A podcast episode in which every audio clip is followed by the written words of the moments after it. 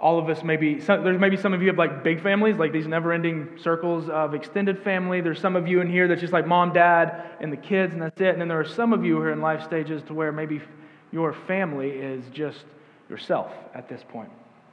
We all have this unique experience and relationship with this word family. And so let's, let's go to the text first and we'll, we'll jump into that. And um, see what the Lord has to say about this. Um, in Mark chapter 3, verses 31 through 35, the word of the Lord reads this way it says, And his mother.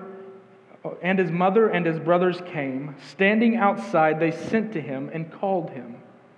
And the crowd was sitting around him, and they said to him, Your mother and your brothers are outside seeking you.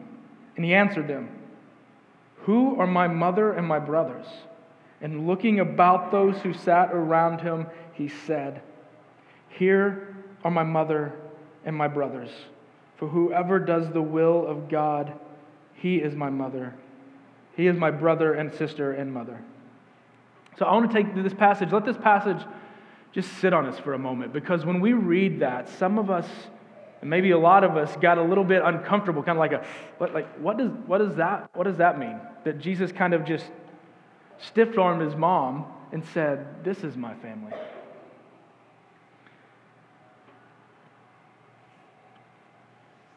See, the people that Jesus was talking to have a lot in common with us in 2019 that we place a preeminence and a deep, deep value on the nuclear family.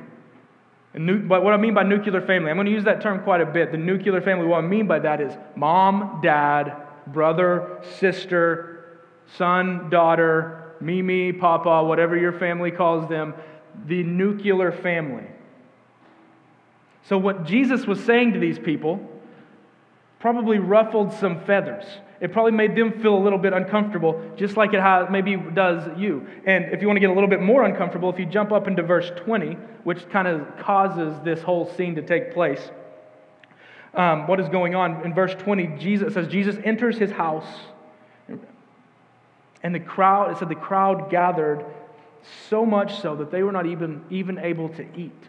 So what's happening is these crowds were encroaching on family dinner time. They were interrupting family time. And, and so much so, Jesus' mother comes out and says, Hey, come on, come, it's time for dinner. And somebody says, Hey, Jesus, your family wants you. And he says, Who is my family? And he looks at everybody there around him, that's following him, and says, Those who do the will of God are my family. Those, what he's saying there is like, what he's saying there is like Jesus is saying that those people who believe in him are literal family. They're not just kind of family, they're not like family, they are family, period. End of story. Now, let me explain this. What Jesus is not saying here is he's not saying the nuclear family is like unimportant. He's not, saying, he's not trying to demean the nuclear family and say it's not valuable. He's not trying to put it down. But what, he, what he's doing is he's taking this opportunity to emphasize and elevate the importance of the greater spiritual, eternal family that we will have in the Lord, where God is our Father, Jesus is our older brother, and we are united as brothers and, brothers and sisters. And so well, let, me, let me say this as well that obviously the relate i'm not we're not jesus is not trying to say like the relationship with your spouse and your parents and your kids aren't going to not are no longer going to be the most important earthly relationships you have. Obviously they are. But what he's saying is like we must learn to situate our families our nuclear families within the realm of the family of god. That, that where our church family and our nuclear family are not these separate social entities that are competing for the same resources and time and attention, but rather that the family of God is a place where you and your nuclear family can belong alongside other siblings, other families to care for and to be cared for, both for the good of your family and the glory of Jesus. He's not saying that the nuclear family is not important. He's saying there is a greater spiritual family into which your family and you belong to equally as family. Let me try to put it this way. Um, I have this metaphor rattling in my head all week that made, makes total sense in my head. I don't know if it's going to translate, but we're going to try. So here we go. Olive Garden, okay? We've heard of Olive Garden, all right? They have this tagline that says, when you're here, you're family. Okay? When you're here, you're family. They used to have that until Post Malone bought it, but if you don't know what that means, don't worry about it. Um, but, so when you're here, you're family. So let's test that out a little bit. Let's think about it. Say you go to the Olive Garden this afternoon. You, you walk into Olive Garden, there's somebody there in front of you. They greet you with a smile. They say, Welcome, glad you're here. They show you to a place where you can be seated. Then another person from Olive Garden comes up and they say, Hey, what can we get you to, what, what can we get you to drink? And then in, inevitably there's going to be two or three other people from Olive Garden come by at some point and say, Hey, is there anything we can get for you? Like anything you need, we're here for you. Like, just ask. And then after, after the dinner's over, somebody's going to come up and clean up after you. And then you're going to, you're going to stand up and you're going to leave some money and you're going to walk out. And then maybe next week you come back to Olive Garden and do the same thing over again, but you probably don't remember the people may or may not remember the people who served you last time or their name, or you really don't know anything about their lives. And if that sounds familiar to you, that's because that is really similar to the exchange we have when we begin viewing the church not as a family, but as an event to attend. Think about this. Go with me here. If, tell me if you've had this experience. You walk into a church, there's somebody there, with a smile, they greet you, glad you're here, welcome. Won't you come this way? There's some drinks, maybe coffee. And here's where you're going to be seated. And then hopefully throughout the service, there's several people who say, hey, whatever you need, if you need something, please reach out to us. We would love to serve and help you. And then when it's all over, you stand up, you may or may not leave money, and you walk out. You come back the next you could come back the next week and it might be the same thing all over again to where you but you might not even remember the people you talked to and sat next to. And so when we view the church as an event to attend, it becomes transactional. And God forbid we have a family culture like that. God forbid that when we say family culture, that's what we mean. Now, here's the metaphor part. Let's compare that um, to a family dinner. So you walk in your house or walk into somebody's house that's your family. Lots of things going on. Hopefully, you got greeted. Maybe not, who knows. You walk in, there's a lot of things going on. You may have to be the one that cooks the dinner, or you may have to clean off the laundry off the table. I don't know if people put their laundry on we do, but anyway. Um, clean off stuff to make room to eat. And you know everybody is going to have to contribute in some way, or tonight's not going to go very well. And then you sit down with these people across the table with the same people you've been rubbing shoulders with throughout the week. They know your highs, they know your lows, they know your wins and losses that week. They know that if you go out, if you can afford to add the guac or not. They know every, not every, they know about you, right? And these are probably also the same people who, from time to time, really frustrate you and annoy you, but also the same people you have some really good inside jokes with. But at the end of the day, you know that those people are the place where you belong. It's the place where you're wanted. It's the place where you're, you know you can be cared for, care for others. It's a place where you're loved. So, my metaphor is, and maybe a simile, I don't remember, um, is let's not have an, an Olive Garden type family culture, but a family dinner type family culture. So, I, sa- I said earlier that. Uh, that Jesus the scripture tells us that the family, that, that the church is a family. And if his word is true and authoritative, which it is, he has said that we are reconciled to him first and then to each other, and we should treat each other as family. Now, if that is all true, and we would consider ourselves family the way Jesus says we should, for his glory and for our good, what should that change about us? What should our church look like? What should it smell like, sound like? All these different things. Both, what should our experience be, both with each other, but also our reputation in the community? What changes about us when we view ourselves as literal family? And this is where I want to take us to um, the book of Colossians in chapter 3. Chapter 3, verses 12 through 17. This is going to give us a good picture of okay, we are family now. How does a healthy family function? Colossians 3, 12 through 17 reads this. Did I go off? Put on then, as God's chosen ones, holy and beloved, he's saying, put these things on compassionate hearts, kindness, humility, meekness, and patience, bearing with one another, and if one has a complaint against another, forgiving each other, as the Lord has forgiven you. So you must also forgive. And above all these, put on love, which binds everything together in perfect harmony. And let the peace of Christ rule in your hearts, to which indeed you were called in one body, and be thankful. Let the Lord, let the word of Christ dwell in you richly, teaching and admonishing one another in all wisdom, singing psalms and hymns and spiritual songs and thankfulness in your hearts to God. And whatever you do, in word or deed, do everything in the name of the Lord Jesus, giving thanks to God the Father through him.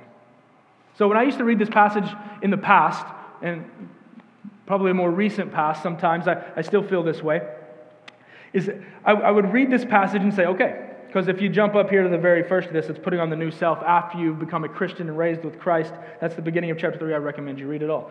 Um, in the past, I would read this and say, okay, now that I'm a Christian, I need to be a humble, compassionate person that forgives people and if I can do those things and just be a nice person, then, like, bam, I, I, I got it. Christian mastery. Like, I, I, I, passed the test, and I read these passages thinking solely kind of of myself and, like, how, if I did these things, how that related me to God and how He would feel about me. And reading it that way, as an individual passage about me, we miss the entire point. The, the entire passage here is about how I relate to God through you. It's, this passage is about how I relate to you. And, this, and, this, and also, I, I want to point out this passage isn't telling us like to be compassionate and humble towards just a random strangers on the street, although we should be. But this passage is specifically telling us to act a certain way to a specific group of people. And this letter was written to the local church. So all Christians are our brothers or sisters, but expressed through the local church. So this passage is saying, put these things on and treat these people this way. See, we, we talk a lot about being a missional church here. Um, we talk about being a church uh, it's, for the community and for the city. We talk about um, your spheres of influence and proclaiming the gospel in your, in your work and in your neighborhood and all of those things. We want to be a church that expresses the love of Christ to our city and beyond, right?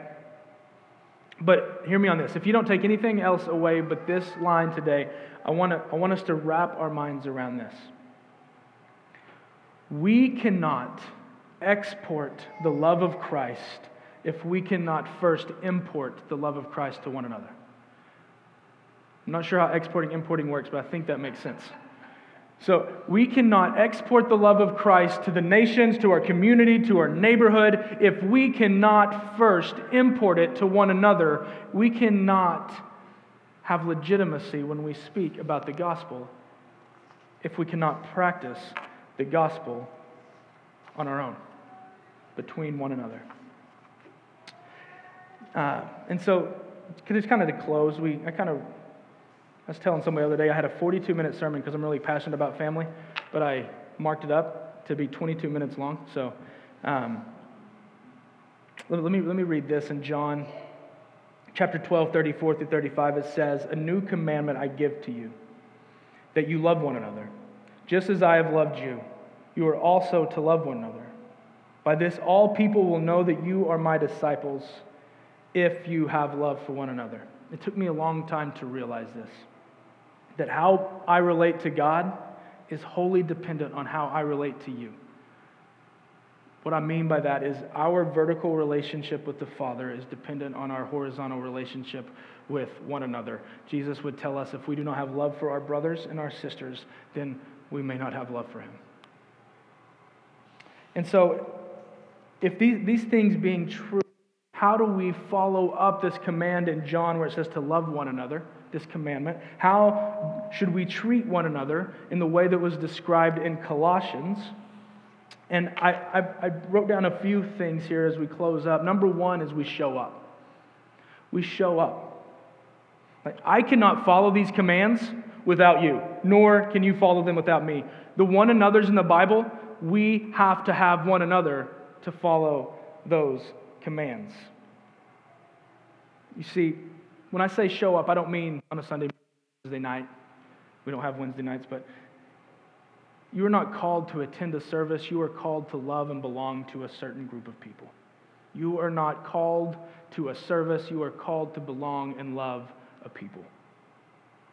The scriptures would instruct us to organize our lives around the church, and that doesn't mean to organize your life around a Sunday morning, but to orient your life around the lives of the people that you would call family.